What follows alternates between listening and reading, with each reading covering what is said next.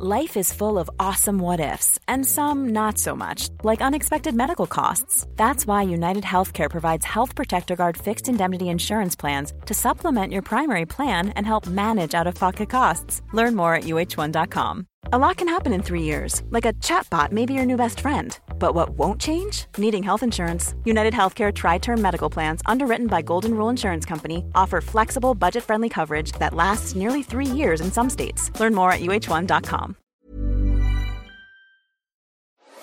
Hi, this is the audio version of the Cultaholic Classic SmackDown review. You can watch the video version and take part in a future episode at patreon.com/Cultaholic.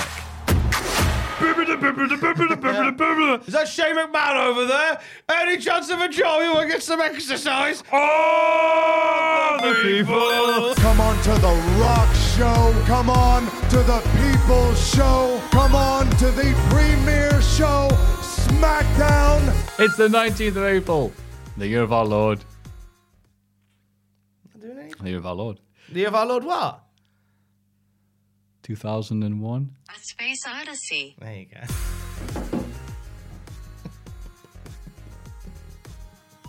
I hope that doesn't get picked up by the mics.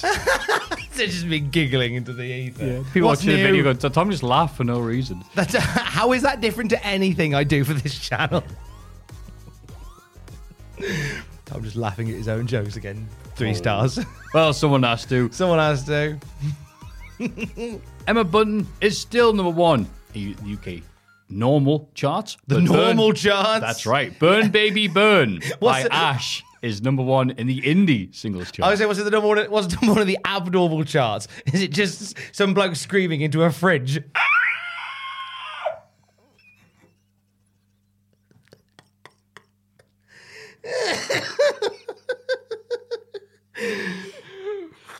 Bridget Jones's Diary is the one in the UK box office. Good for her.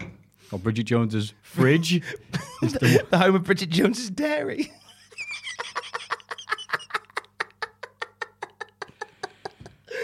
I've had about 4 hours sleep, mate. We're going to be in great form. I Need You, the one album by Leanne Rimes. And Manchester United pay a British record fee of 19 million quid for Ruud van Nistelrooy. The 24-year-old PSV Eindhoven and Netherlands national football team striker was due to join the club last year, so transfer was put on hold by injury. Oh, poor Man United having no way. It's PSV Eindhoven, I think. Just in case they're listening.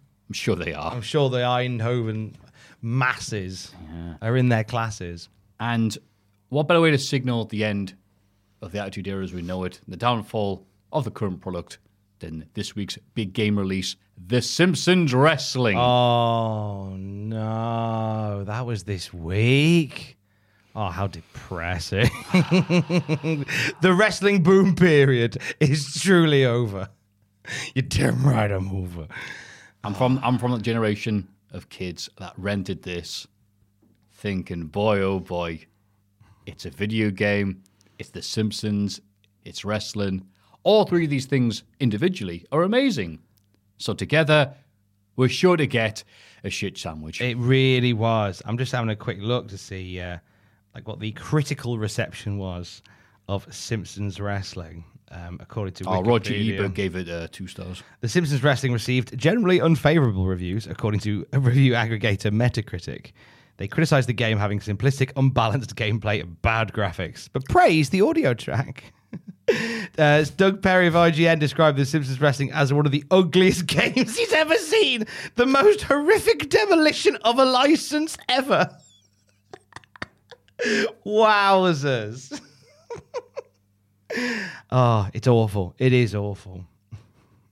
Definitely up there with the best forced gimmicks, like what was that Disney film and the pinball? I forget. Funny you say that, because this isn't related at all. Scott Steinberg from the PlayStation reviewed the PlayStation. Oh, the Steinberg brothers, yes. The Steinberg brothers. It's like we have 33.3% chance of playing a game. He says for Next Generation, a horrific licensed beat 'em up that is so terrible it will actually make you grateful most companies opt for kart races instead. That's a great review. Yeah. God love him. But all that was happening in the ugly, cell-shaded world of 2001. What is the guy from Star Wars Episode 1, saying his name over and over again, was happening in the beautiful, nostalgia-filled world of wrestling. Mm. The question to that, and many other questions that you didn't want to ask, but we're going to answer for you, can be found right now. The dulcet tones of Matthew and his compatriot, his confidant. Some say lover. His bullshit artist, Tom Campbell. This is the Call X SmackDown podcast. Tom, how the hell are you? Oh, good, mate. We're recording this a day earlier than we normally do, which means that we have access to where we used to record the Cultaholic Classic SmackDown review. Due to scheduling, we moved where we record to the other office, which is why if you're watching on Patreon, it looks a little bit old school. That is why. But I'm good. As I say, I'm on 4 hours sleep. Bless you. I know. I just had that thing where I woke up at 3 a.m. and like all the things I have to do in the next 2 days just went rushing towards my brain. Mm. By the time this goes out, it'll have been Alex's birthday. Oh. So I guess I can say it now. It's just, she had a surprise little gathering last night because she had to work her birthday. Mm. I tried to get her out of her shift, but I couldn't. So she ended up working her birthday, and then I arranged to meet her at our favourite restaurant, and I said I'm running late. You'll have to meet me there. To which all her friends were there. Oh, so that's nice, isn't it? It's nice. I'm a nice boy. Oh, that's lovely. I'm a nice boy. I am. You're full of surprises. I am full of surprise. Boo! There you go. Has another surprise. Otherwise, I'm really good. Trying to think what's happened since I last saw you. I had some nice messages about how honest I was at the start of the last podcast, which was nice. Good. Yeah. Glad. Yes, and thank you. I'm fine. I think it's sometimes nice to, I think, a handy reminder that whilst I am having a lovely time most of the time, I'm not having a lovely time all the time. But then none of us are. No. None of us are having a lovely time all the time. That would be weird. So, yeah, bringing it to the fore, I think, has randomly helped a couple of people, which has been very, very nice. How are you, more importantly? I'm good. Genuinely good. Yeah. Because last week, I think I said last time I'd poisoned myself. You'd got a bit... I'm a bad lactose intolerant person. But this week, it was like Sunday, I'm like, oh, I'm cured. I feel great again. My brain's doing things. Just in the audio. Fantastic. I was doing it on the sly just because you were a little bit low and I was just popping you up there. Oh. A little bit high, a little bit low. Thank you. So, I am doing magnificent right now. Good. Happy to be doing this. I also have been up for a while today as well because even though I did the stuff last night, because I went to bed early, thinking I want to get a nice bit of rest, and my brain went, great, you'll just get up with your usual amount of sleep. And I went, no, I want to have a bit of a lie. No, 7 a.m., nice and sharp. I'm like, oh. And you have those, when you wake up, you go, it's way too early, but I know I'm not going to get back to sleep. It's like, I might as well do stuff. So I've watched NXT. Yep. That was the thing. And then suddenly my brain went, you know what? I probably would have had a better job in bed. I think that we both had weird nights sleep because we were both very wired because we recorded commentary for North Wrestling last night at time of recording. So I think whenever we do, like the adrenaline in my soul, something Cody Rhodes is still running for a little while after. Mm. So that's part of the reason why I think neither of us slept very well. So just putting that into the world. Yeah. But it was good fun, though. North, find at North_NCL on Twitter. Yeah, proving that there is more to Northeast wrestling than just dodgy. Should even bring it up. No, you know what? That's ugly world of reality. We discussed this beforehand. Boo, reality, boo. Finest wrestling in the Northeast belongs to North Wrestling. Thank you, yes. What was happening in the hologram-filled wonderful dreamland that was 2001 April 19th. Was there holograms in this year? Yeah, well, I don't want to give away any spoilers. Oh, okay, that sounds exciting. So, if you're first time here, hello to you. In a short while, Matthew's going to walk us through and talk us through this week's episode of SmackDown as we are on our way to Backlash 2001. We're about 2 weeks out from Backlash at this point, so we'll get to it in a bit. But before Matthew does that, I like to paint a little picture on my Bob Ross canvas of what the wrestling world looked like in this particular week in the year of our Lord 2001. Now we've got one more match left for it, one more game left for it, which was brought up in this week's SmackDown. But the XFL season is pretty much over. You're damn right. You're over. I've got in my notes. You're damn right. I'm over. Figure Four Weekly writes for the April quarter. WWFE estimates were lowered for $20 million. The actual XFL losses were listed at $38 million, which would mean a stunning $76 million loss on one quarter since the losses are split equally with NBC. The WWF expected to lose $15 million, which puts numbers and numbers and numbers. Basically, they are losing a lot of money as a result of the XFL this year. It's really depressing, the numbers that they're pulling in. WWF, as a result of it, though, WWF are set to lose money this year. When it looked like they could have got away with making money, they're actually going to be losing money this year. However, in amongst all that, they are spending some money. $7.5 million is being spent rebuilding the marquee and the arch that once framed the Paramount Theatre in Times Square. What? The five-story gateway on Broadway is scheduled for completion in June, and it will lead people right into WWF New York, and there'll be a nice WWF logo on the marquee. So that's why they're investing. All right, guys, Vince, XFL's not doing too good, but it's okay. What? We've got a big arrow pointing towards WWF New York. That's a lot of pasta. Now, we need to sell some of this pasta. It's gone very badly. Now, because WWF are looking to make losses as a result of the monolith that is the XFL, you'll be surprised to know that they have cooled their jets a little bit on the WCW reboot. I hadn't thought about XFL being... this is a knock-on effect from that. So, I mean, there's a couple of mitigating factors in this because there was last week there was all this conversation. They've booked arenas and venues for WCW shows. They've had meetings with potential backstage talent and potential star signings. They've signed a bunch of guys, but they've decided actually we're gonna stop this for now. We're gonna cancel all the venues that we booked before we cost any more money because we don't feel confident in launching this brand with the money that it needs and the star power that it needs as well. Because here's the thing: they've hired about 30 odd WCW stars, but none of them really outside of Booker T are like top tier lads. And we don't have him yet. We don't officially have him yet, but we're only a couple of weeks away from getting him. So right now, who is the biggest star that they currently have? Jeez, the biggest star they've probably... There isn't any. There's none. Not even Ray. Oh, no, they don't have Ray yet. Yeah. Sorry. No, they won't have Ray for another year or so. In terms of big stars that they signed, I haven't got my notes from last week in front of me, but, I mean, without Booker T, not counting Storm? Booker T, maybe. It could potentially be Lance Storm and Mike Awesome. God, it would look like those 205 Live house shows they did. Oh, God, yeah. And they don't want to relaunch with anything less than the best if they can. And that's going to be difficult because all of the top lads in WCW have signed with Turner. And they have had meetings, some of them have had meetings with WWF, and they've all gone, nah, we ain't budging.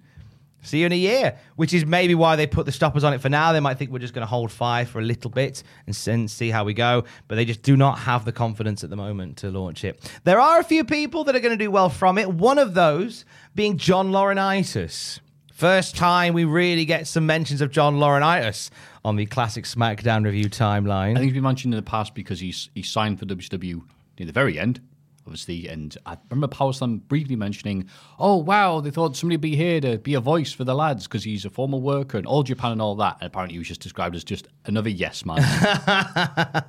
And you're right, he did sign a multi-year deal with WCW just before it went bump. He then signed for the WWF, which he's always about to sign with the WWF. But because of the nature of his WCW contract, he's being paid out from that while signing a new deal with the WWF. So he's basically getting double dip. He's about to make out like a bandit. Oh, right, because the wrestlers would have had deals where you can't wrestle anywhere or else you void your contract. But I guess him doing... What is he signing to have to do? What's his position? That will be an underneath role for Jim Ross as talent relations. Right, so he's doing talent relations. Yeah, so people doing those roles are all right, double dipping. Yeah, it seems like, yeah. Okay. I think mitigating circumstances all round, but that's one to keep an eye on. So John Laurinaitis could be about to make double dip. It'd be great to say, ha, wrestlers can't wrestle anyway. He goes, that's fine. That's no problem with me, pal. That's okay, dude. Eric Bischoff has well and truly moved on from his WCW fusion endeavors.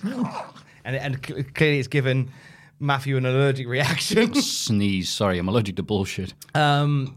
Figure Four reports, Eric Bischoff resurfaced this week as the new Executive Vice President of Development for MattRats.com. Oh, he loves bringing this up in 83 weeks. Go on, read the description. So he received his official release from Time Warner last week, immediately signing a two-year deal with Matt Rats. The Digital Artisans Guild is the parent company he signed with. They're an indie promotion based out of Calgary with the backing of Mandalay Sports by Jason Hervey.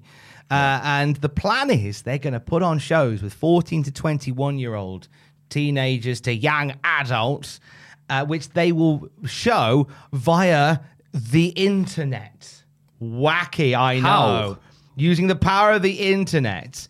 They write, to help build the image, teenage girl models have been hired to sit in the audience and swoon during the tapings. Oh, boy. Yeah, I resigned already. I'm going to go work at Mad Rats.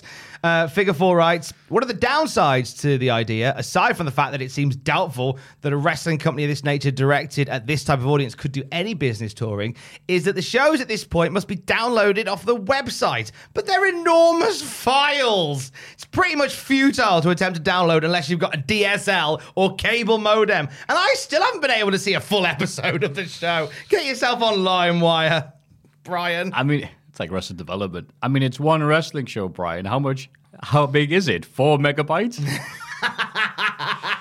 Yeah. In 01, forget it. But I know. Yeah, I think Bischoff said many times it's been brought up on 83 weeks. It's been a while, but he does tend to regurgitate like a mother bird feeding its young. Mm-hmm. Saying, no, he was only like mentioned very briefly, and he's just his name's been associated with this forever, but he barely did anything with it, I think.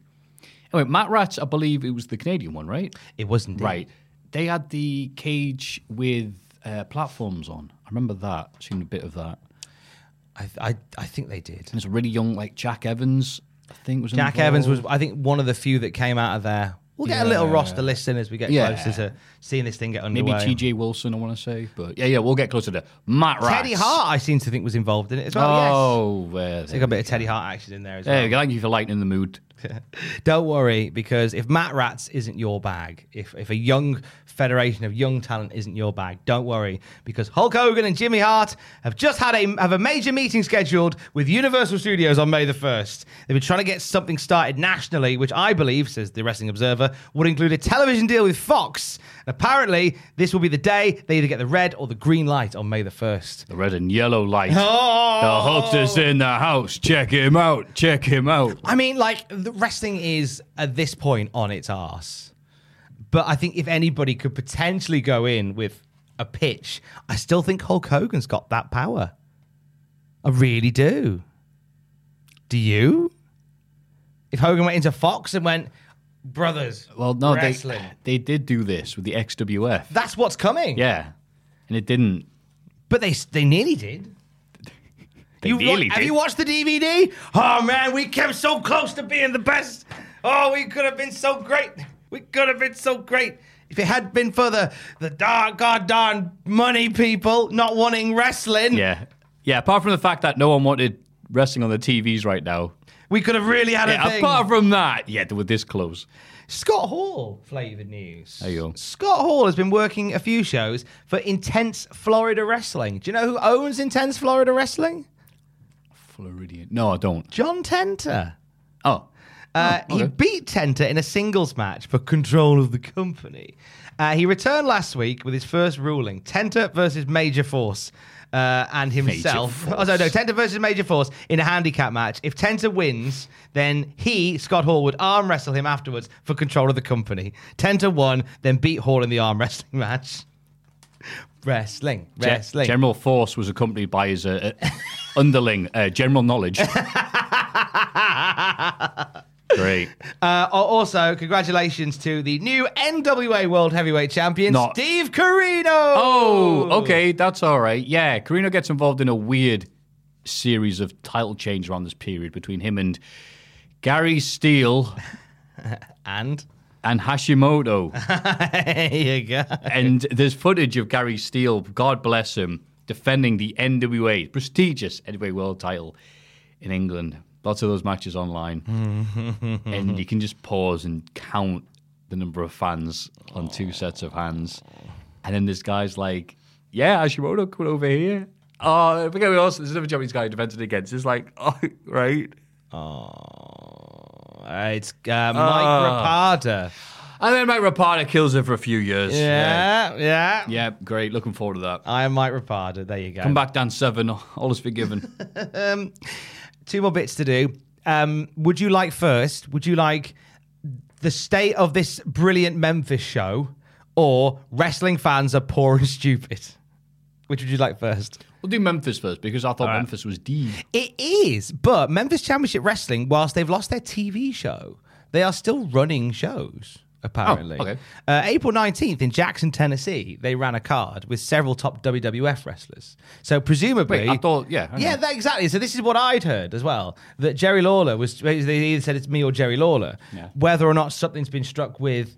another promotion, whether or not something's been struck with the company to go, all right, you can have our guys, really. We were just pulling your leg. But they sent a bunch, so WWF sent a bunch of guys to Memphis for this ridiculous show, right? Here's the card. Rod Rageous, a.k.a. Rodney from the Mean Street Posse. Old Rooney. Beats Spanky, brackets, one of Shawn Michaels' students, now under a WWE developmental deal. Wait, so Spanky said Spanky lost? Spanky lost to Rod Rageous. Sounds like a conspiracy to me, Tom. Oh, no. I've got this crazy idea.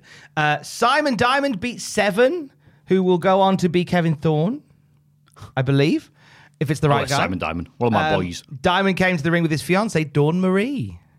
Oh. There you go. There were ECW chants during this match. Of course there were. Shooter Schultz, who's another one of Michael's students, beat literary King Pete Gas. The Haas brothers beat Christian York and Joey Matthews after a run-in from Kurt Angle. What? That's a lot of names just thrown at us. Kurt Angle and the Haas brothers hanging out on this show as a one-off team Angle beta test. Like Charlie and Russ, I believe. Charlie and Ruth Haas.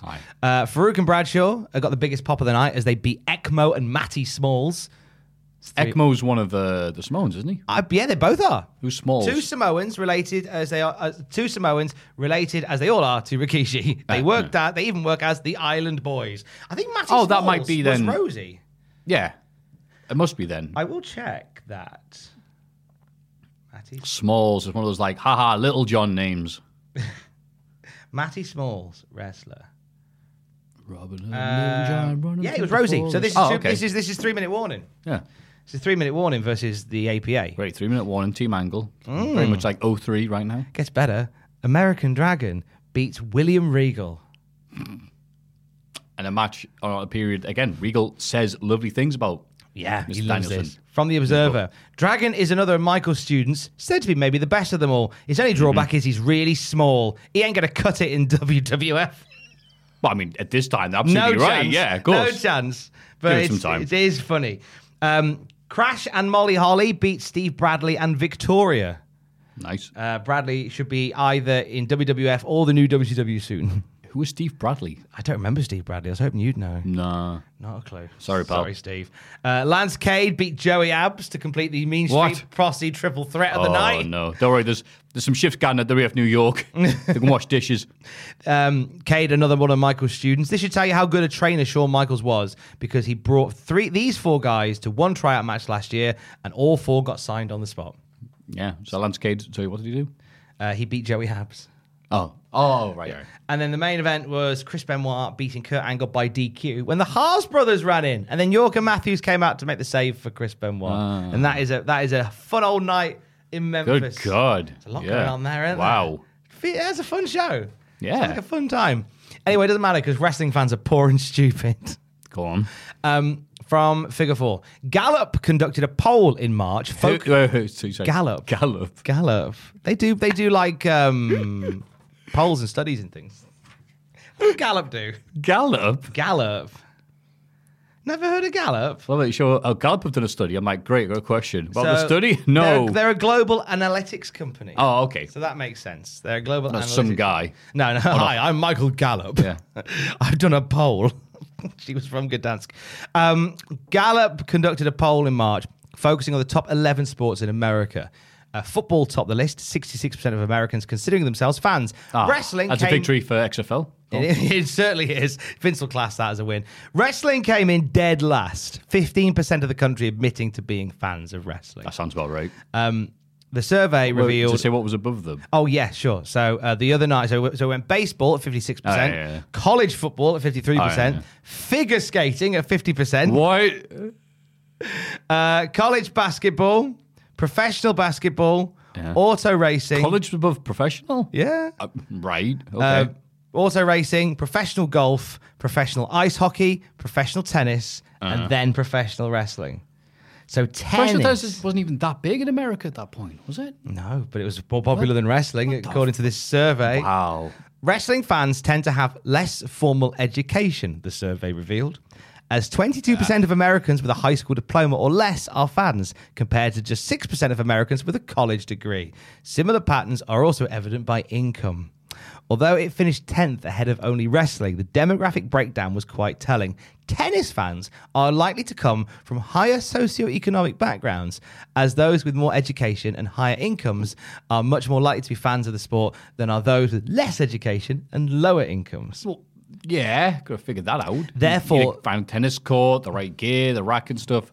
Wrestling, you just hire an armory and take a sweaty mate. Therefore, the reason that Raw was preempted every year on USA for the US Open tennis, even though Raw ratings always killed the tennis ratings, was because advertisers felt tennis fans were more affluent and had more money to spend. So even though more people watched Raw, richer people watched the tennis. Yeah. Which is why they could sell advertising for the US Open much higher, despite the fact that the viewership was much lower. Oh, okay. That actually makes sense. Confirming that wrestling fans are poor and stupid. Could do the mama muscles. Yeah, that makes sense. Let's do the mama muscles, as was the style at the time. Let's slow it down. Way down. He does a good podcast now about beat-em-ups. He does. I like his little nasally Canadian voice. It's so cute. Little nasally Canadian voice. Welcome to Matt McMuscle. What happened? You make him sound like a Canadian Tony Blackburn. What happened, my darling? That's the one in the chat is Bryan Adams. Mate, this is amazing. Sunday Night Heat. Oh, no one said that sentence ever. Go on. Opening match on Sunday Night Heat. Go on. K-Quick beats Meng. Fuck off. Wow. Okay. They're both for the knackers yard, so I mean... K-Quick's beat Meng. Was he literally turning to glue after the match? I think he turned to glue mid-match. The Holly Cousins beat X Factor. Weird booking. No, weird they lost. Booking. Yeah. Oh, on the show that no one watches. Oh, very clever. Credible wears long trunks now. That's probably why they lost. Oh, no.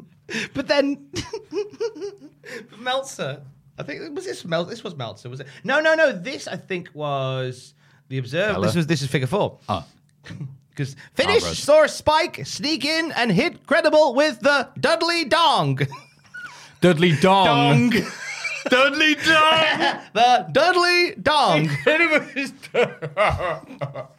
I love... Hit me with your best cock! Blow me away! Then Perry sat and beat Raven. No dongs involved. Oh, that sounds dull.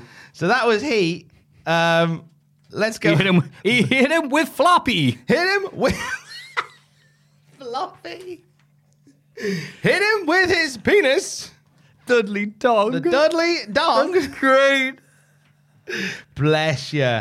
Bless you, Bryan. Anyway, SmackDown. I'm supposed to follow that. Set the table nicely for a classic SmackDown review. I'm hype for some wrestling now. Oh, you stupid, unaffluent. Thickos. Fuck off. All right, dipshits, this is a podcast. All right, so Triple H takes on Pete Sampras, dicey title on Raw. Nobody watched, but somebody paid £7 million for an ad spot. Three people watched, but they made a killing. Sorry, it's Jeff Hardy, not Pete Sampras. They're easily mixed up. Triple H tells us Jeff Hardy may have his rematch tonight, but I, Triple H, will end his existence during the match, which is like, yeah. Mm-hmm. Matt Hardy barred from ringside, which is fair enough, given that that's how he won the match on SmackDown. Fair enough. Triple H grins as Jeff kicks out of countless moves, and then Jeff delivers a top rope Frankensteiner, however missing the Swanton Bomb afterwards. Steve Austin then shows up to batter Matt Hardy as Matt is watching backstage on a monitor.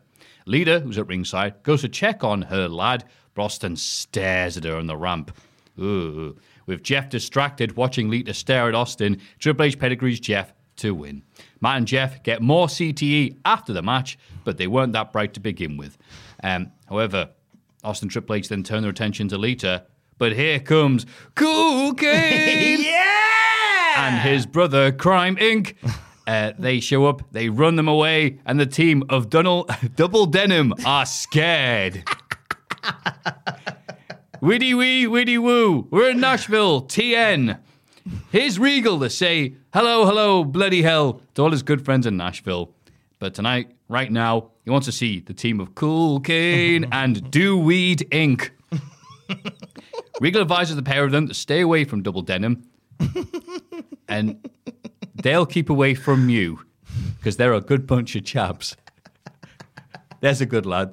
Oh, and Kane can defend the hardcore title right now against Rhino. Cheerio, Pip Pip, who won the Ruddy War?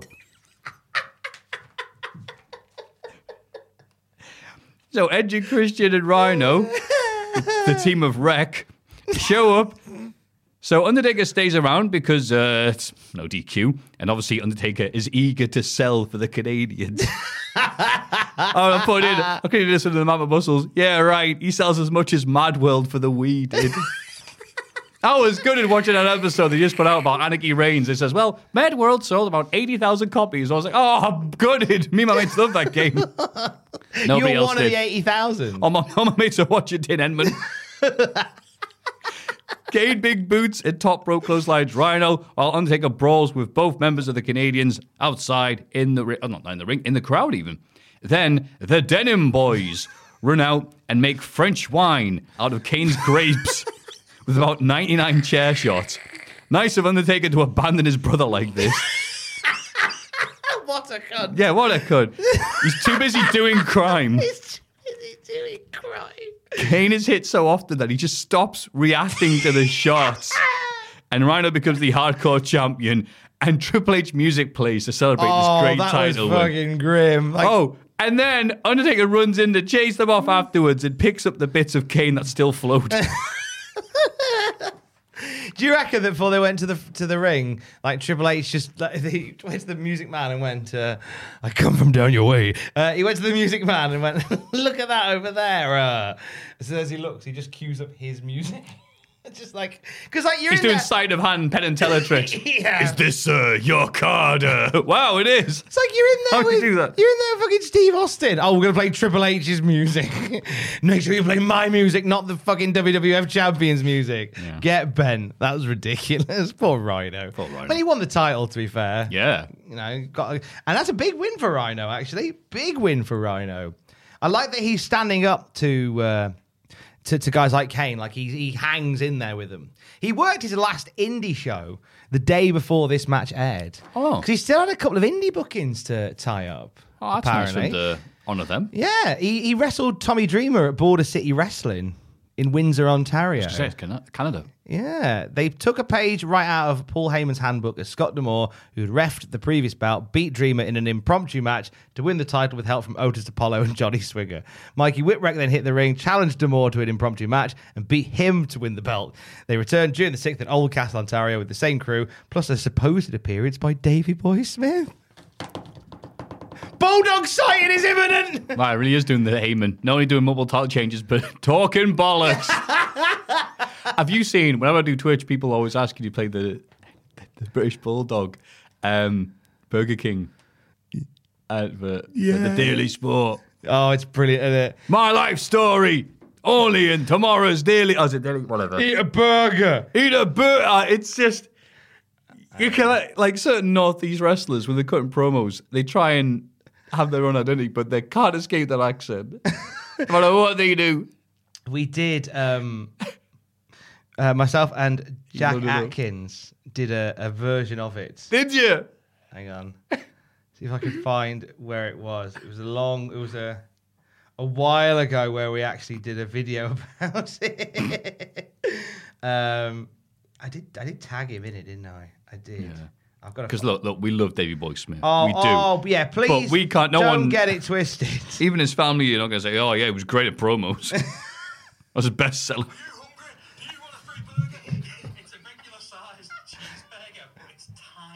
Yeah. It's like he's holding up one of those gummy bags. Get this fucking bag!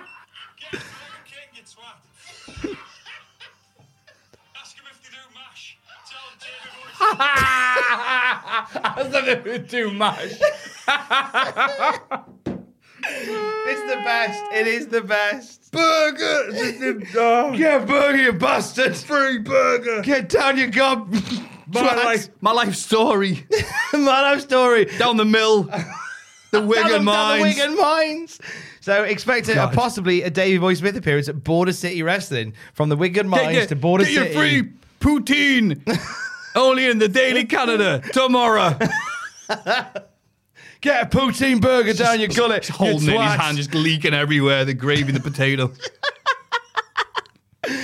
Speaking of Regal as well, because we had him in the opening segment. Yeah, we did. That bit we talked about. We're returning to Regal's home country on the 5th of May for WWF Insurrection. And they've announced this week, they've announced the full card for Insurrection. So if you're watching on Sky Sports at this point, you will have had commercials running as if they are part of the show proper. Nudge, nudge, wink, wink. They're not. We were all hoodwinked. Like, it's canon. It's not canon. They've just put a house show on Box Office.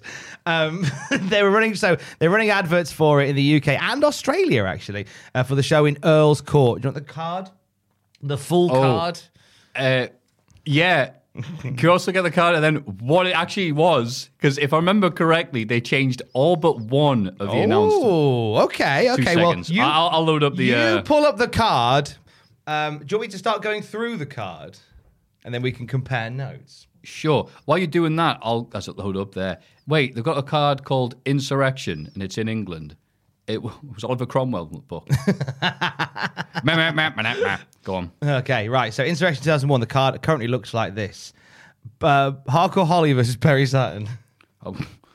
All right. Starting from the bottom here. That would turn into the Radicals in the Mollies six-person mixed tag match. Crash Holly versus Dean Malenko versus Spike Dudley for the light heavyweight championship. And now they mix them two together.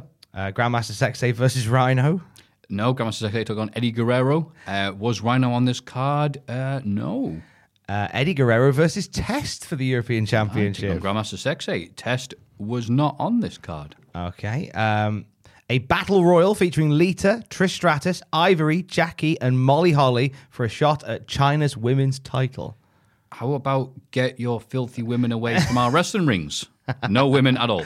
Bradshaw versus The Big Show. Oh, that did happen. Well, I'm glad we got that. The Dudleys versus X Factor versus the Hardys versus Edge and Christian. Oh, okay. Yeah, that would happen. Chris Jericho versus Kurt Angle. No, Jericho versus Willie Regal for the Queen's Cup. Which originally was meant to be Willie Regal versus Chris Benoit for the Queen's Cup. Ben Mars taking on Angle in the 2 out of 3 falls match. Triple H versus Kane for the Intercontinental Championship. No. And Steve Austin versus The Undertaker for the WWF Championship. Again, no. The Undertaker defeated... The Power Trip. That was their real name. Yeah. The Power Trip. Steve Austin and Triple H for a handicap match where Undertaker could only win the title by pinning Austin. So I guess he pinned Triple H. Basically, yeah. Okay. Couldn't see that finish coming. I must admit, the two-man Power Trip doesn't sound as good as Double Denim. Although I shied away from mine because in my notes I've called them the Dad Gene Mafia. I like that. But I prefer Double Denim. I like them as Double Denim. So Insurrection's coming up soon. You want to do a watch along for Insurrection? Fuck no. Okay, fine. I might find someone else to do a watch along with his direction. Well, if you're going to do it anyway, then yeah. Oh, look at you. We'll replace you. I can't watch. Do we have a house show? I might get a guest in. I might get an American. We should get an American to watch it. We'll get UK Undertaker. Oh, do you reckon JD's available? You haven't seen this before, have you? Look. Wow, is this part of the canon? No. But wait, this, I just realised what we have to watch it because this is the one that gives us the Aston Slod out side. I think. It does. Wrestling fans are bored stupid. Oh, God. I love that sign. All right, so after that we get hard to deny that Gallup survey when you remember that there's signs saying Aston Slod out. Hey, we resemble that remark. If you wrote that sign, get in touch. We get a replay of Kane getting smacked by chairs, and Kane says, "Where were you guys when I was on fire?" Hey, it's right to censor. Wait, they're still together. Yeah, I thought they were done. I thought last week they got tested.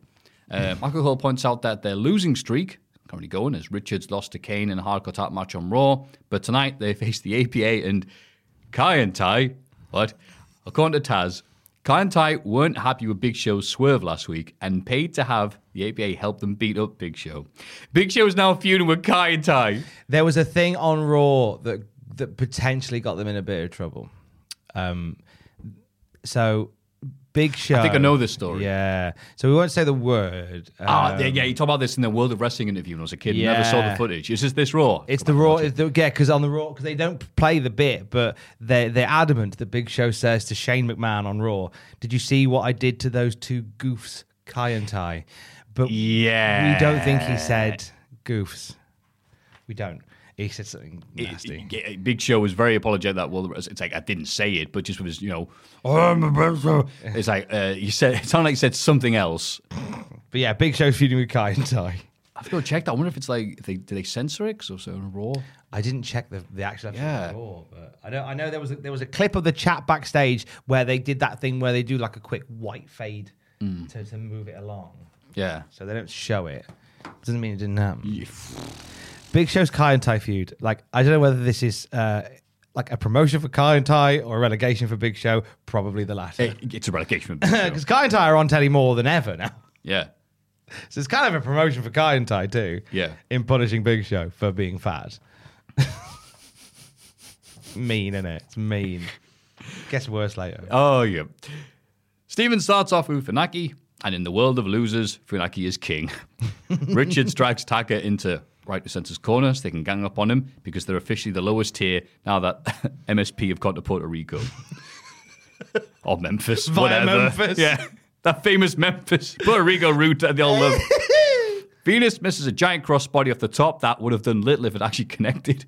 APA gets sick of Taka not being able to tag out. It all turns into a pub brawl with Bradshaw powerbombing Steven and double chokebombing Bull.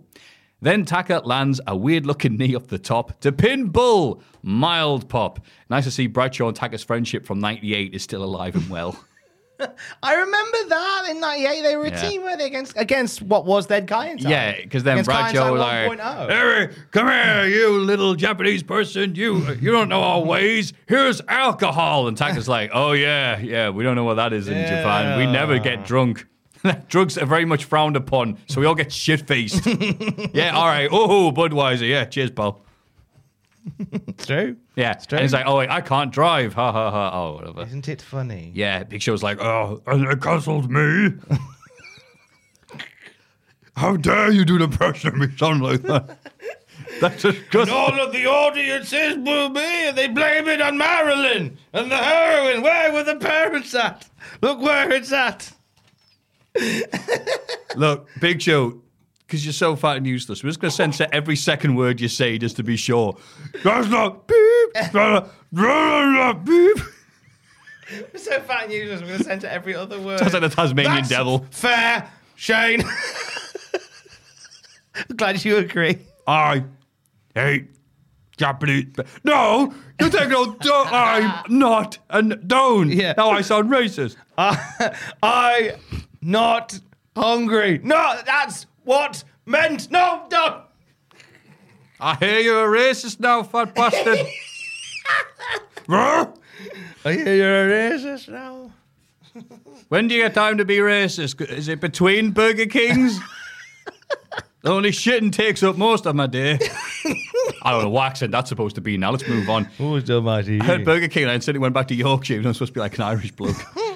Anyway, never mind all that mild racism. Bollocks. Tommy Maddox curses a lot in an attempt to get the XFL interested looking. Yeah. J.R. Ventura clips are played over the $1 million game between the San Francisco Demons and the LA Extreme, which is French for the extreme.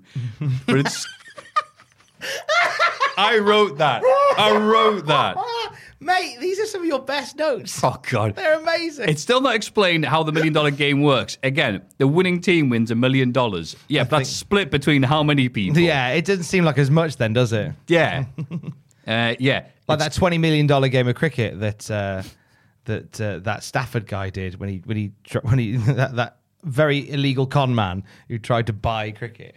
America, that Ali Stanford thing. I haven't heard about this. No, so it's a guy who got an American entrepreneur in speech marks who wanted to essentially run a 2020 tournament with the winners getting $20 million, and as it all unfolded, it turned out he was just a con man. Like he just took money from everybody and just left rack and ruin everywhere he went. And eventually, it all caught up with him. But he was really embroiled in the cricket. He loved the cricket. Did Alan Stanford, and he ran this 2020 tournament, and there was a UK team, and there's some great clips online of Stanford who just loved the limelight of being this big old Texan. I love the cricket, mate. And there was a bit with all the wives of the cricketers, and he insisted on going in there and getting photos with them all on his laps and stuff like that. While the game's in progress, he's walking around like all the celebrities going, "Hey, why are you making my cricket then, boy?" He's a fucking monster. He sounds amazing. He's in prison now. He got the shit kicked out of him a few years ago. Just a real nasty piece of work. There's a brilliant podcast on the BBC Sounds app, which is all about it, and it's hosted by Greg James from Radio 1. It's really good. Undertaker asks some losers where the commissioner's office is. And they're like, "Over there on the left." He's like, "Thanks." Then there's a dramatic pause and says, "Hey, better call 911. To which I put, "Okay, Crime Inc." To which, if I were there, I'd have gone, "Which service do you need?" Call them. Would you need a policeman, ambulance, fire engine? Call everybody. Call the Centurions. Just look, I've just been told by Undertaker to call you. I presumed you'd know what it meant. The Undertaker? Oh, someone's dead. Oh, Crime Inc. Oh, yeah, sure. Oh, Crime Inc. All right, yeah, we've got a file on them. Rubbish. Watching Steven Seagal films, like, make a note. All right, do that. Okay, yeah. Yeah, that's me. Grandmaster Sexay is backstage. Checking out his reflection in Eddie Guerrero's European title. Eddie says, "Hey, what are you doing?" And he goes, "Hey, don't sweat it, dog." And then he's like, "Oh, I say, you're calling me dog." He's like, No. And he just keeps on continuing there with his crazy southern hyena from Lady and the Tramp gimmick. Like, "You're a hot tamale. Oh, so you're saying I'm a tamale? No, dude, that's not what I mean. I mean, you're a stupid fucking Mexican. No, you're calling me..." Oh, what a terrible mistake. Luckily, though, Big Show was there and goes, "Who called you a beep?" Yeah. No, stop censoring me. I didn't say anything. I called him a beep. Stop, no! This is horrible. "I think you're a beep." "No, I didn't mean..." "You're making it worse." Oh, Big Show. Loser Big Show's back, baby. Never mind that. Here's a WCW license plate that's just shown up. I'll do my joke that before. It's floating on its own. That's what the zoom in. It's like... floats in on its own. Not even attached to a car. It's the only wrestler they've got for WCW. It shows up like, "License plate." Fuck, do you know what? Here's the thing, right? Here's the saddest thing. We talked about it about 20 minutes ago when you said, "Who's the biggest star that WCW's got at the moment?" No, yeah. It's Shane McMahon. It is. Here he is. Technically, if you were to run like a 2K22 My GM mode with the roster that they have for WCW plus Shane McMahon, the company would insist you put the belt on Shane McMahon as he's your most over character. Yes. Isn't that depressing? Yes. I'll say the joke I said beforehand. It says WrestleMania 1. No, they didn't. And yes. Rather like the XFL right now, there goes the money. It's Shane McMahon.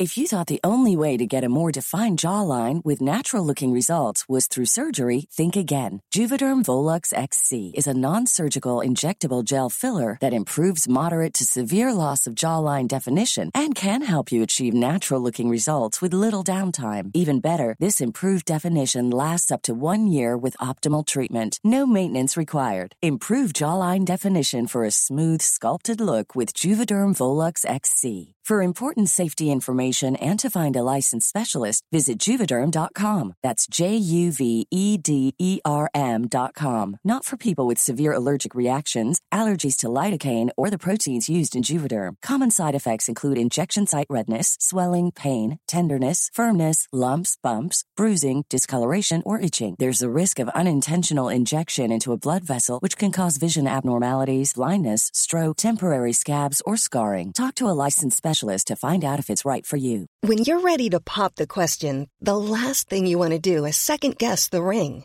At BlueNile.com, you can design a one-of-a-kind ring with the ease and convenience of shopping online. Choose your diamond and setting. When you find the one, you'll get it delivered right to your door. Go to BlueNile.com and use promo code LISTEN to get $50 off your purchase of $500 or more. That's code LISTEN at BlueNile.com for $50 off your purchase.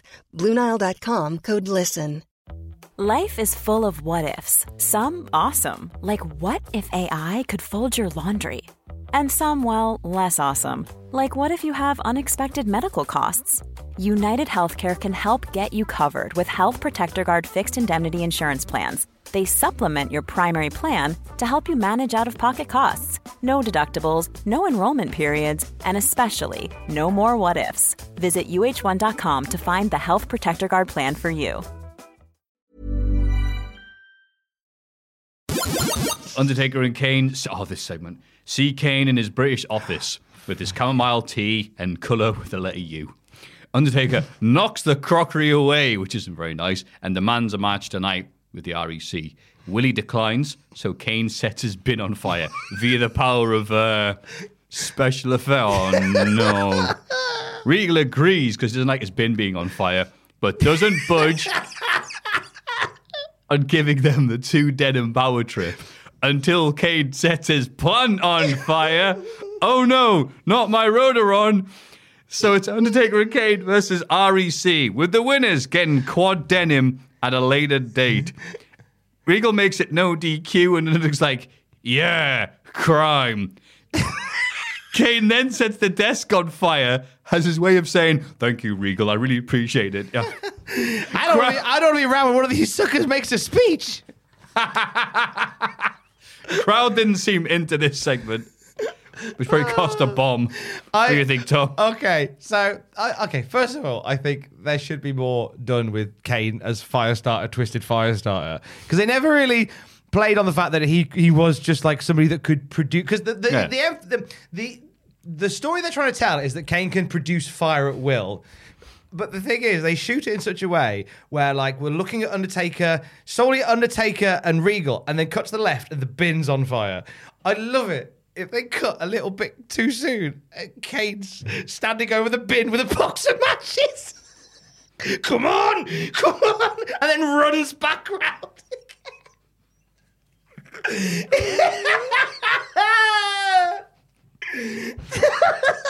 Come on, you bastard! Yeah, Twisted Fire started Kane. I want more of this. I want him just to start random fires more places. And it's also, it's the great wrestling bollocks, isn't it? Like, this guy has these long competitive matches with people. Just fucking set him on fire. It's no DQ. Oh, I'm in an arm lock to Triple H. Oh, God, how will I get out? Just set the cunt on fire. There you go. I'm out. And Regal's just like, make it no DQ. Oh, no, I shouldn't. You can use your fire powers. And Kane's like, I wouldn't use that against a human being. That's against the cool Kane code. I'm not a monster. What do you think? What do you take me for? I'm a monster. Regal's like, no, not my bin, on my plant, on my desk, all the replaceable items. God, I'll have to go to the shops to get another one of them. Oh, gosh. And they don't do DFS. I don't know where you get furniture from in America. They probably do DFS, don't they? I did not. I literally have no idea. They have DFS. I have to go to Dick's Sporting Goods. We get all our gear from Sporting Goods. Get an athletic desk. Get a desk that can run very far. A desk with a little ometer that shows how much money WF have lost this week on the XFL. Grandmaster heads to the ring, and he is sponsored by WF The Music, featuring Pie, Foot Locker, and Chef Boyardee. Three things you can eat if you're Tony Atlas.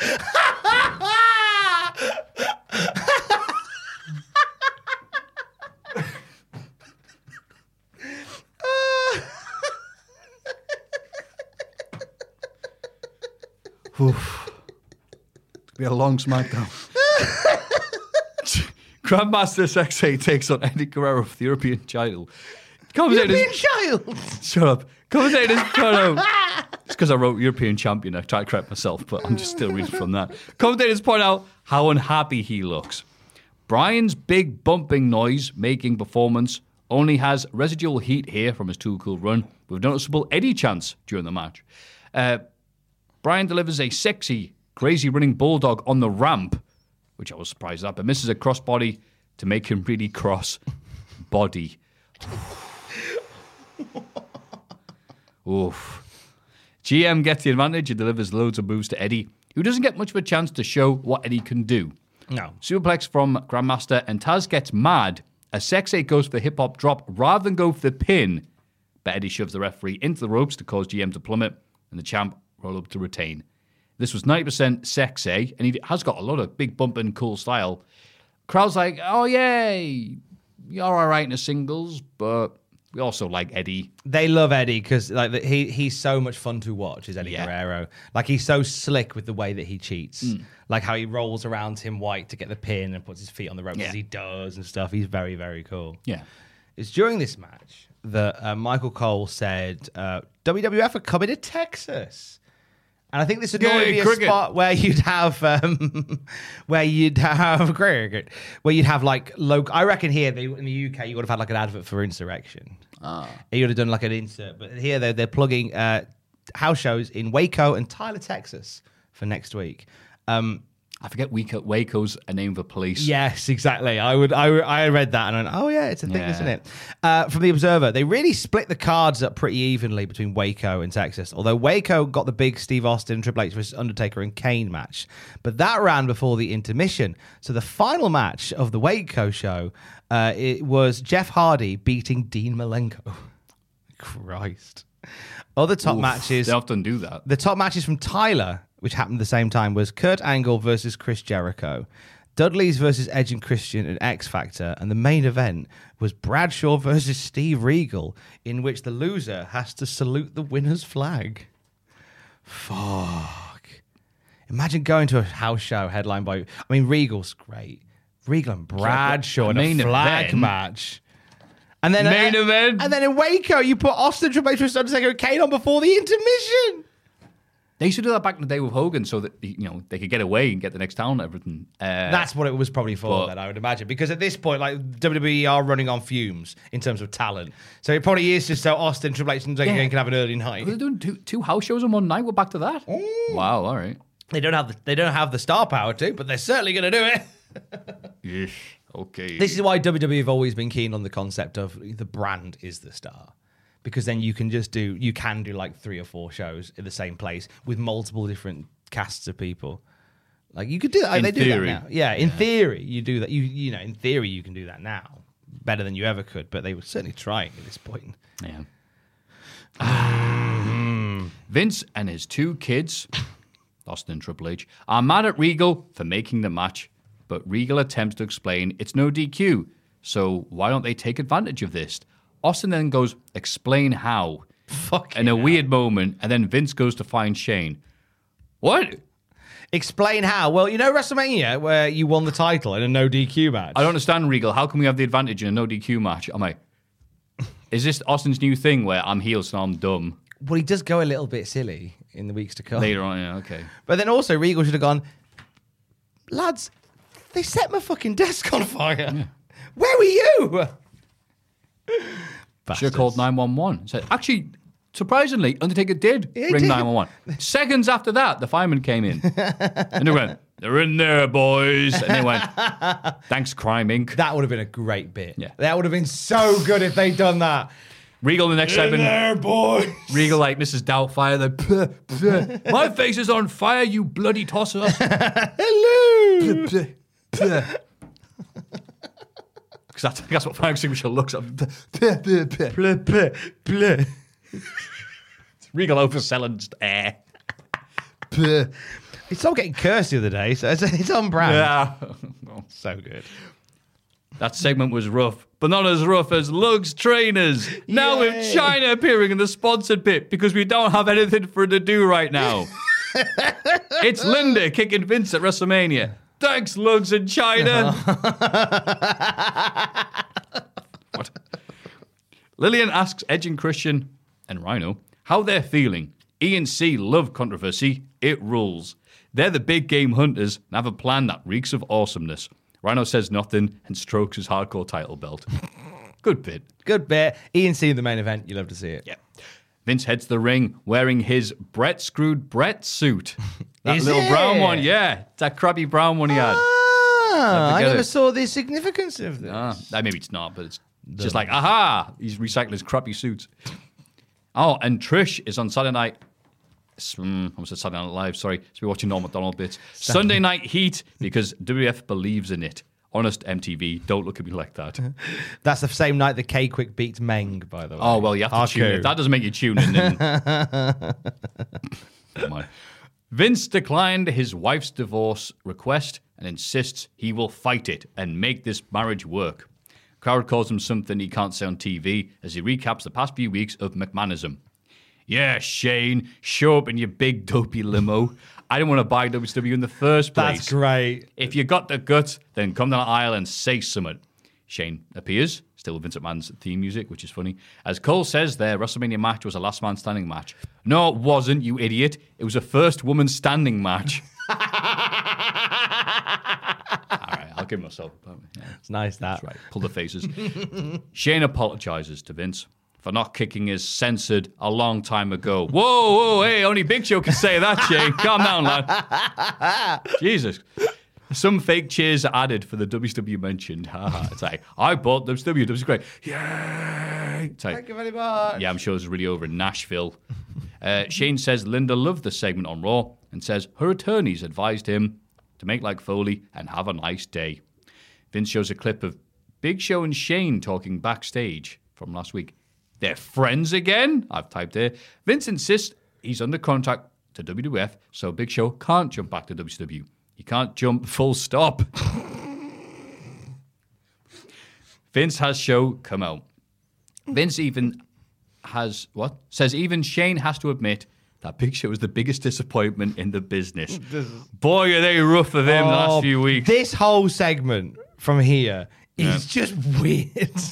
Vince shows some old promos of Shane from last year, burying Show to his face. Quote, you unmotivated pea-brain slob. Also, made recaps of the which way did he go? Which way did he go? And also the cement block to remind us he was gone for ages and not because he was on the seafood diet. Vince asks, which way will he go? To WF or to WCW? Vince reminds Show he squandered his opportunity, but he still has potential. Big Show takes all that in consideration and gives Vince McMahon a choke slap. No, he doesn't. He gives it to Shane instead, because why wouldn't you want to stay with Vince McMahon after all that? Vince declares at Backlash, Big Show will take on Shane McMahon, last man standing at Backlash in 10 days. Oh, that's why Cole said last man standing at the start. That's why he got confused. Oh, that's why he gets paid the big bucks. They're not being clear at all about what recruiting for WWE means exactly. No, so, this was all bullshit. Yeah, this was like Big Show's chest, a bit flat, and I had no desire to see this match after Big Show can't even take on Kai in time. What do you think, Tom? All right, so now that I don't mind the whole thing of Shane kind of having a casual chat with someone, because we've seen him having like a chat with people like Jericho, and people like Angle, and people like Billy Gunn, where he's like, hey, my people call your people. The clip they show is Big Show backstage going, oh, hey, Shane, did you want to see my match? And Shane's like, nah, mate, I've got stuff on, but I hope you're all right. You know which country I hate? I mean, I could... I beep, beep. No, I mean I like beep. And like Big Show gets that map of the map of the world from Animaniacs. All right, beep, beep, beep, beep, beep, beep, beep, beep, beep, beep, beep, beep, beep. And Shane McMahon is still like, he's like, Shane's like, I'm not asking you.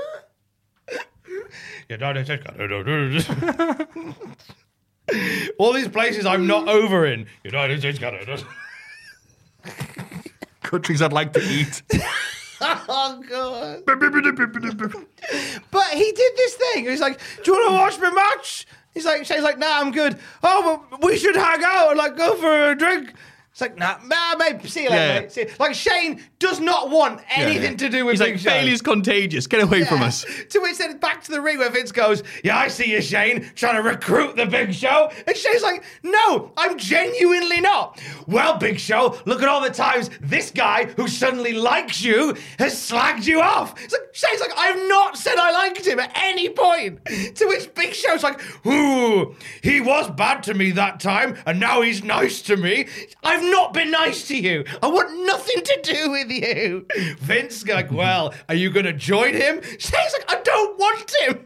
It's like they neither of them want him. So they're both going, fine, you should have him then. You should have the Big Show. No, I don't want him. Well, you should have him, Vince. No, Shane, you should have the Big Show. This whole segment was just weird because it was Vince just... Yeah, Shane doesn't want the Big Show on the WCW roster. Just had him thrust upon him. The stipulation for the match is, if Shane loses, he has to keep Big Show. I have a job! No, you can't say that. Well, there's nothing wrong with that. No, you don't have a job. I see. Anyway, moving on from that nonsense. The Dirty Boys in Jericho. The Smack of the Night, presented by Foot Locker. It's Regal and Angle stretching Jericho with their submissions, followed by Benoit German suplexing Angle on top of Regal. A very cool visual. And Benoit is here. Massive pop is not. Tough crowd. They are a tough crowd this week, aren't they? Yeah. They are very hush-hush. Oh, it's a tag table match. I see. Anyway, Regal appears before the match and makes it.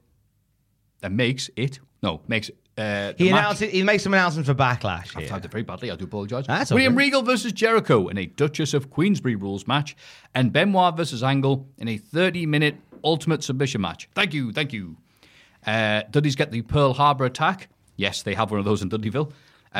Taz points out he's heard of the Marquis of Queensbury, but not a Duchess of Queensbury, and I honestly just now got the pun/reference. The Marquis... Is it... What? Have I got that right? Marquis of Queensbury? That's the boxing rules. Oh, is it? I mean, I've got the Queensbury rules thing. Yeah.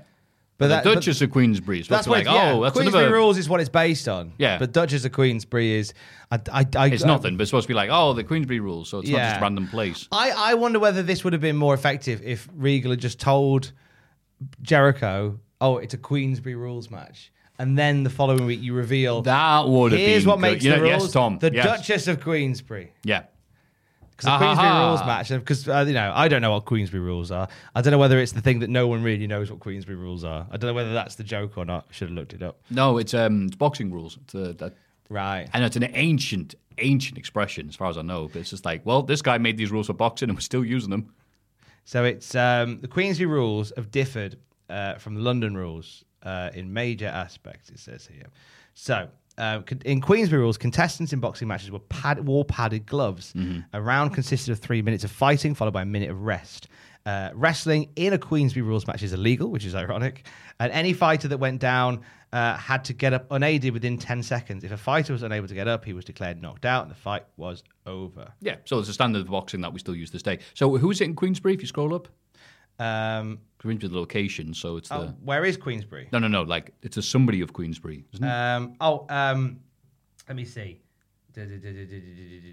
John Graham Chambers of the Amateur Athletic Club devised a new set of rules that emphasised boxing technique and skill. Chambers sought the patronage of John Sholto Douglas, the 9th Marquess of Queensbury. Oh, is it Marquis or Marquess? I don't figure out what it was. Marquess. Is it Marquess? Oh, I always called it Marquis of Queensbury. Oh, well, it might be. I might be wrong. Of Queensbury, Marquess. Who lent his rule to the new guidelines. There we go. So it's a Marquess of Queensbury. Right, thank you. So there you have it. There you Fun, are. Boring fact. Yay! We're bringing them all here. It can't all be, you know, to unlock at the itchy and scratchy stage in Simpsons Wrestling, you need to beat the game. And Mr. Burns, ooh, he's tough. Vince McMahon gives Edge and Christian, some good luck. Shut up. The Denim Dudes watch the Hardys getting attacked on Raw again because they're evil. Molly Holly is stretching to get ready for China. Molly reminds us she's not as big as China, but she's going to do her best. And then we cut to China flexing and looking good and just looking un-China-esque. But here, we then show Kelly waiting to interview someone backstage, and Taz yells, "Why do we go from her to that?" Poor Kevin Kelly. Taz did a good effort. He's actually growing like moss every week. He told Grandmaster Zack, "No, that was a bad idea. You should have pinned him off the superplex." He's made a good point about the Queen's Speech. The more he does it, the better he's getting, and he's learning really quickly, which is good. Yeah. How condescending to the coach, because like Molly Holly's there going, "I might not be the strongest, but I'm gonna do my best." And Coachman is like one head ruffle away from being a real condescending prick going, "You go get her, girl. You go and you have a great time. Who's a good girl?" Really? Like, could you imagine Coachman being interviewing The Rock about the WWF title match? And The Rock says, and then the coach goes, "You go get him, Rocky. You go get him, you good boy." So condescending. Yeah. Javon Curse of the Tennessee Titans is here. The freak. What? But wait. That's the NFL. Ah. Any mainstream lovers better than nothing, I guess. Oh, yeah. Any holds a goal. Yeah. In the article series written for the Gainesville Sun in 06, the Sun Sportwriter is ranked this man as the number 16th among the top 100 greatest Gators on the first 100 years of Florida football. So he's a good player. Will he sign with the XFL? No. He's one of the top Gators. He's great to have as a friend on the pitch. They say he's if you buddy up with him. He's a good ally. He's a good ally. Alligator. I did wonder. I'm like looking at Tom going, "Here comes a joke." Noah. What a crock. Shazam! Canaan crime. Canaan crime. It's not bad. Canaan Crime Inc. Are interviewed by Kelly, but Crime Inc. tells him to shut up and ask Austin, who told him that beating up leader and commentators made them badasses. That's a good point. It's actually, wow, all right, good line. Good shout, Crime He says, Inc. "Setting desks on fire to poor commissioners." That's a bad... I don't know. Crime says Edge and Christian are 7-time champs. Well, that must be their lucky number. That must be their last time defending them. It was, actually. It was. Good prediction. Ended them. Yeah. Molly Holly is here, accompanied by Hardcore Holly's giant pop. But not Hardcore himself, but once you got the 4-toilet pop, you don't need to keep the man, I guess. Do people remember that bit? Please let us know, and I'll stop bringing up the 4-toilet pop. Never stop bringing it up. Yeah. And I've just clicked the button, everything. China out next. She has her firework cannon. She blasts some fireworks into the crowd, and Taz says, "I feel like I'm back in The Hook!" Where apparently they all had fireworks spooters in Red Hook. It was tough. It's tough streets. We all shot fireworks at each other.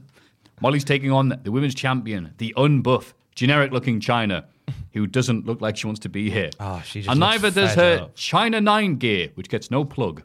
No, it gets a little plug. Michael Cole, a tiny plug right at the beginning, but he doesn't really labour on it. He just mentions China 9. China 9!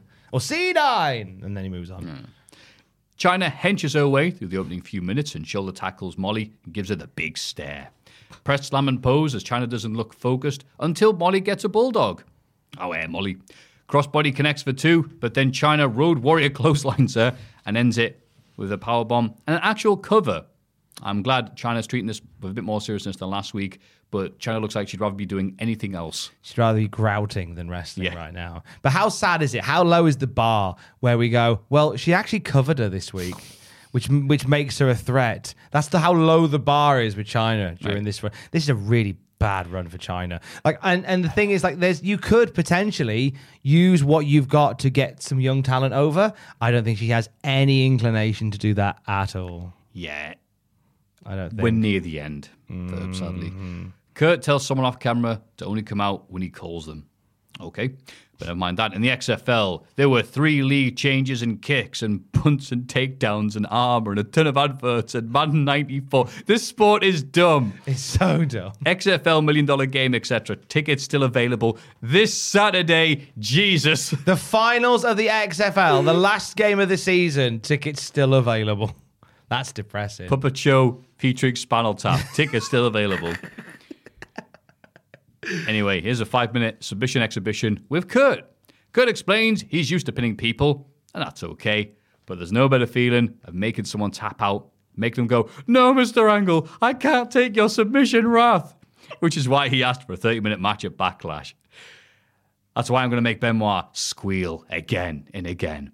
Angle can tell from the dull expressions that the locals don't understand, so Kurt brings out 3 jobbers who Tom probably has Googled the names of. I certainly have, my friends. The chemistry. Would you like to know who they are? I would, actually. I didn't recognise any of them. So, Kurt Angle's exhibition, and you know what? You'll be forgiven for not recognising them because they do not look like they are meant to, apparently. So according to Dave Meltzer and Figure Four, the 3 in question are former Heartland Wrestling Association heavyweight champion Ray Steele.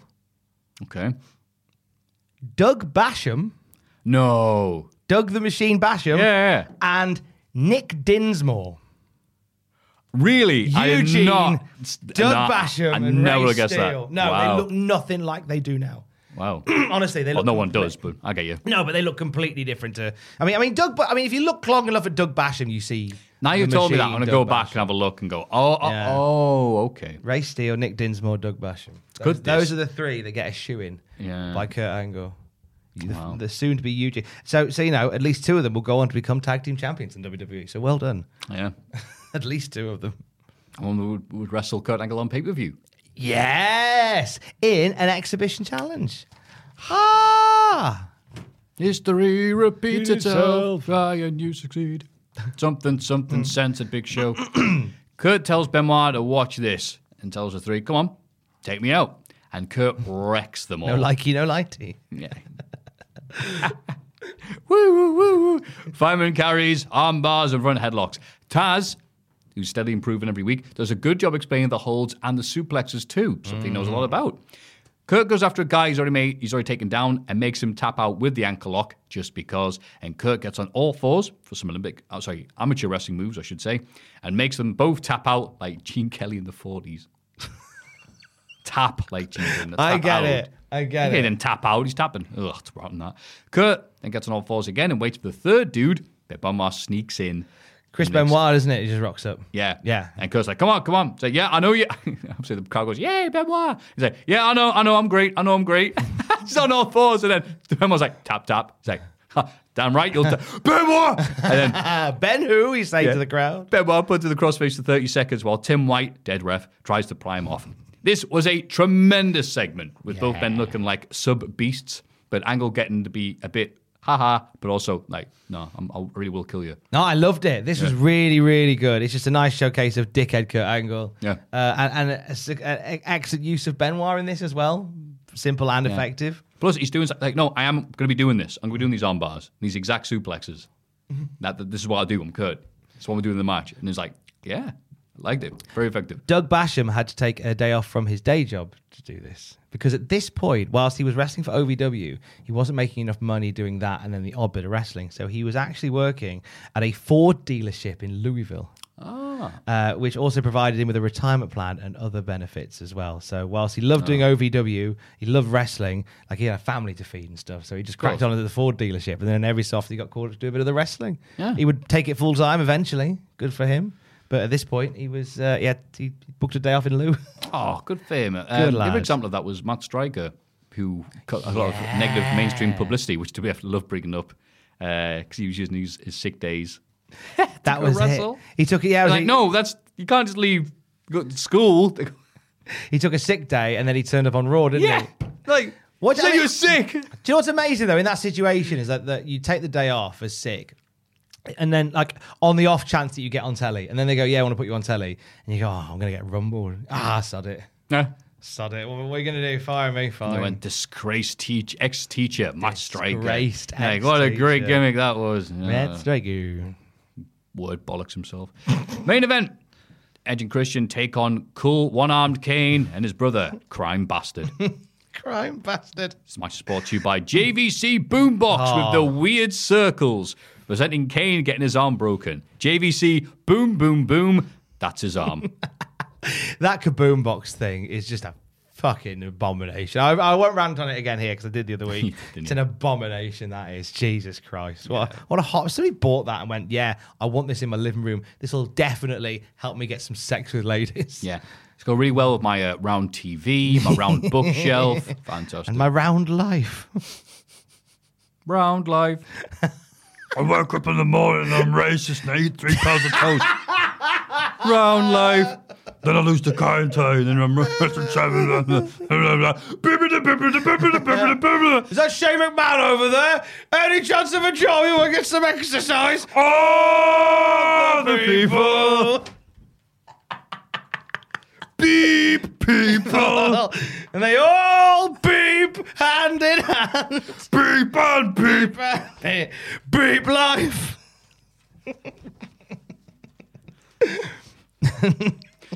End of an era now.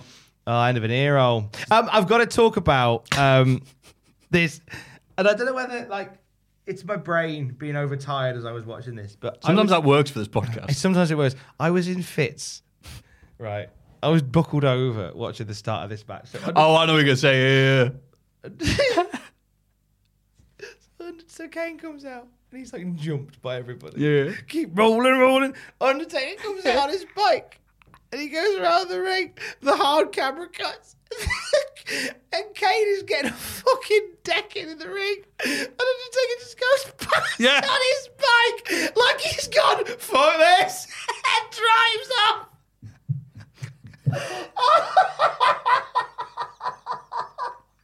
It's just so funny because obviously he's like, my brother's getting beaten up, but I've got to do a lap. I've got to finish my lap. It's a safety lap, Kane. Safety lap. And it's the fact that he's doing it, but he's not even like looking like to see. He's got his head down and he's driving. As Kane's getting his fucking head kicked in. The only way this would have been funnier is if Edge and Christian put like one of those mobile traffic lights. You see a road works. So they can stop at the ramp, like just revving his engines. Kane's getting that'd have been how I would have stopped The Undertaker in 2001. I'd have got some of those roadwork traffic lights and just put them by the ring. So he's like, God damn. And he's like, oh, come on. I may be criming, but I'm not an idiot. I follow the highway code. And then, wait. Eventually it's like, oh, son, it drives through and immediately there's like Canadian police car. Hey! Oh, no, the Mountie! Oh, no, the Popo! Well, I remember Crime Inc. Respect the Popo. Show me your pass. Show me your driver's license. It's just like a piece of card that has Crime Inc. written on it. First name, the. The Crime Inc. Is that where he's from? The crime era. Oh. No. I love it when you laugh so hard, you do your little fucking leprechaun laugh. He continues to do it. God help me, I'm sorry. Just thinking of Undertaker going past on his bike. I was buckled. It was a great moment. 5 in the morning, I was just buckled. Vroom, hell, brother. Vroom. I'm just parking. Put safety park on. Awful, brother. Hang on, I'm not very good at parallel parking. Vroom. Spends ages trying to... I could do it in 3.7. And then it's like... Obviously, they try to do it on the QT because obviously somebody comes and collects Undertaker's bike afterwards. And then the match starts. You could just about hear over all the fighting and stuff. Somebody's driving his fucking bike back. And I just thought, what a fucking chew on that bike truly is. Hey, Nick Dinsmore. It's Dinsmore, isn't it? I'll take it back for you, mate. Oh, God. Oh, it was funny. Anyway, end of it, you were saying. Yeah, after that hilarious moment. Kane beats down Christian a lot, even with one arm. Round of distraction, gores Kane right into his arm while Undertaker is messing with Christian. Wow, the brothers really don't care about looking after one another. They're a bad tag team. They're an awful tag team. Hope they don't win the titles. Edge works over Kane's bad arm with that giant cast wrap. Christian locks in a fancy armbar, but Kane, strong, and picks him up in one bit and then drops him. Kane. Crowd loved that. I was like, yeah, he powered out. Kane makes that hot tag, but the referee doesn't see it. Crowd hates that. Old school wrestling, still the best. Yeah. Kane slams him into the ropes and manages a one-arm backdrop and makes the tag legit. Undertaker batters everyone like Nana's supper. Rhino, I love saying that. Rhino chair shot Undertaker mid-choke slam because no DQ, baby. Kane then tries to choke slam Rhino. The crowd going nuts, but gets sent outside until he big boots and choke slam Rhino on the fucking ramp.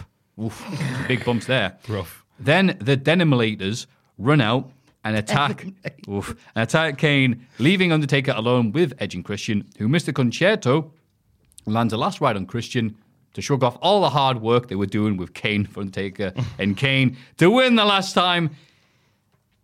Edge and Christian would be champs. Oh, end of an era. Kane doing a great job of getting attacked by Rhino, Edge, Christian is one-armed, Austin and Triple H, and Undertaker just bravely power bombs.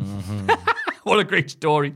Then the Denim Formers attack Undertaker, but run off when Kane shrugs that off to bravely run away as the show ends with Austin's music playing, even though Undertaker and Kane won. Well, Triple H has played his music earlier, so it's only fair. Yeah, but like you're right, Undertaker and Kane won the match. Like, why are we not playing their music? They're the new champions. Yeah. And the last shot we kind of get is them sort of raising the title belts. Yeah. As Kane's like, goes off. He's selling it, which is nice. Well done, Kane. Good selling. Yeah. The Brothers of Self-Destruction. They are a rubbish tag team. They are fucking awful, mate. And you know what? It's like they're going to only get worse this year. Like, I remember 01 being an absolute stinker of a year for Undertaker and Kane, as much as we love Kane. No, Kane at least has a few highlight matches we'll get into later on. We're going to Jack the Jobbers. Desert Island Graps coming up soon. Yes, it is indeed, isn't it? He has I remember the chain match he has with Triple H. Being a bit of alright as well. Judgment Day. Yeah. But Undertaker's just undefendable. He is rotten this year. Yeah. Bring it on. What did you remember from this SmackDown? Good question. I have no friggin' idea. I'll tell you what you think about it. I'll tell you mine. I remember being the tender age of 17 and being annoyed about Undertaker and Kane winning the tag titles like that. Because I have always been a bit like... precious about the tag team division being tag teams. And then the idea of just putting two people together and having them win the belts annoys me. I know Undertaker and Kane are brothers and they've had a few matches as a tag team, but I was annoyed like how almost quickly they dispatched and how outclassed Edge and Christian seemingly were for some of this.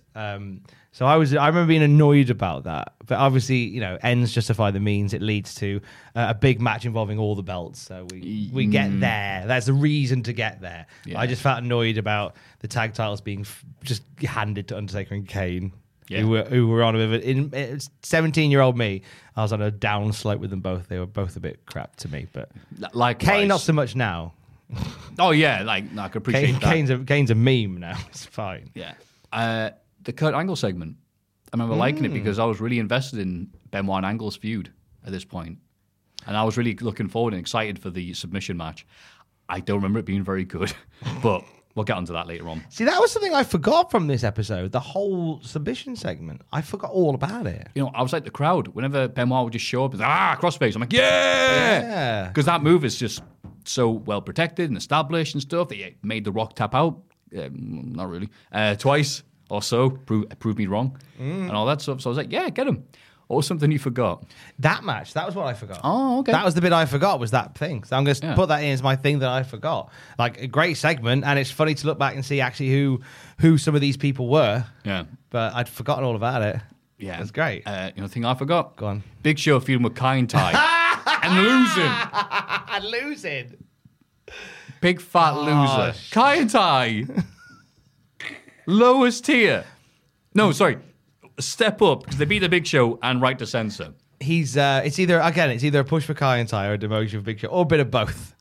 It's certainly a punishment for Big Show for being fat. Indeed. Hey! Yeah, Yeah, just ugh. So that was SmackDown this week. I need to go check out that bit on Raw. Because remember, in World of Wrestling magazine, he was like, no, I didn't say that. I'm really, really sorry. Good.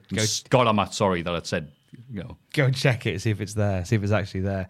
What have you got coming up? I've got beep. No, I've got a... Beep, beep, beep, beep, beep, beep, beep. I hate those. No, I have the weekly podcast that me... I'm not going to say who it's with because it changes every week, but it should be. As it stands, it should be all you three. Jack and Ross, yes. The Holy Trinity. Card subject to change, like the card for Insurrection 2001. Which you will have heard by now in terms of the timeline, because this goes out on a Saturday. Of course. So time is a construct of human perception. This is like when you found out that the Freebirds lost their tag titles before they won it. You're like, you know what? I understand that now. So by the time you've heard this, that show's gone out and the Cultaholic podcast curse has happened once again. Yes, it has. Good old curse. It's up there with the last of the summer wine curse, where all the it's a joke Richard Herring makes. I know. Here we go. Yeah, I love this one because they're all old actors. It's just like every time one of them dies of old age, he's like, the curse strikes again. The curse of last of the summer wine. That's a good one. That's great. That is. That's great. Yeah, there's a new Botchmania out. Yay! Don't like it. Chris Denker's in it, and he's not happy he's in it. Oh, he's livid about being in it, isn't he, Denker? It's Matthew with two Fs. That's me. Oh, jeebus. So, yay. Very nice. And Mustafa Ali, because he's back and he's babyface. Yeah, and he's happy to be in WWE. He's just catchy name-dropping Botchmania stuff. I love that he did that. You can tell when people are miserable at work, like, I'll just do a Botchmania reference. Do you know what? It's nice, can't be asked. It's nice when they do that. It's nice hearing it on WWE, because I know so much of it, people do it very deliberately. Yeah. They know what. Yeah, I know, because they DM me going, I hope you liked it, brother. Oh, look what I did. Yeah. I say, you put more effort in that than the ring ropes in Newcastle, and they go, oh. Yeah, there's that. And some other stuff. I'm working on, but I'm not going to say it yet. No, I've got a few things I'm working on that I can't say yet. Otherwise, I'd plug stuff. It's rare that I don't go, I got this and this and this and this. Yeah, because I've realised now I should only be announcing I'm doing stuff when I've started work on it. But I saw an interesting little picture JPEG thing. It's a good way to end the show, I guess. But it says, I'm both a perfectionist and a completionist, so I'll panic about things that I haven't even started on. It's me. That is you. No, it doesn't even exist yet. I'm fretting about it. Well, we'll panic about this no longer because it is now done. That is the Cultaholic Classic SmackDown review for this week. He is at Matthew Gregg on Twitter. I'm at Tom Campbell on Twitter. We're at Cultaholic on Twitter. Don't forget to join us unless you're a broke, stupid, beep, beep, beep. And if you are, see you on the Twitch streams every Sunday on 8 p.m. PST. Love you. Bye. Bye, windjammers.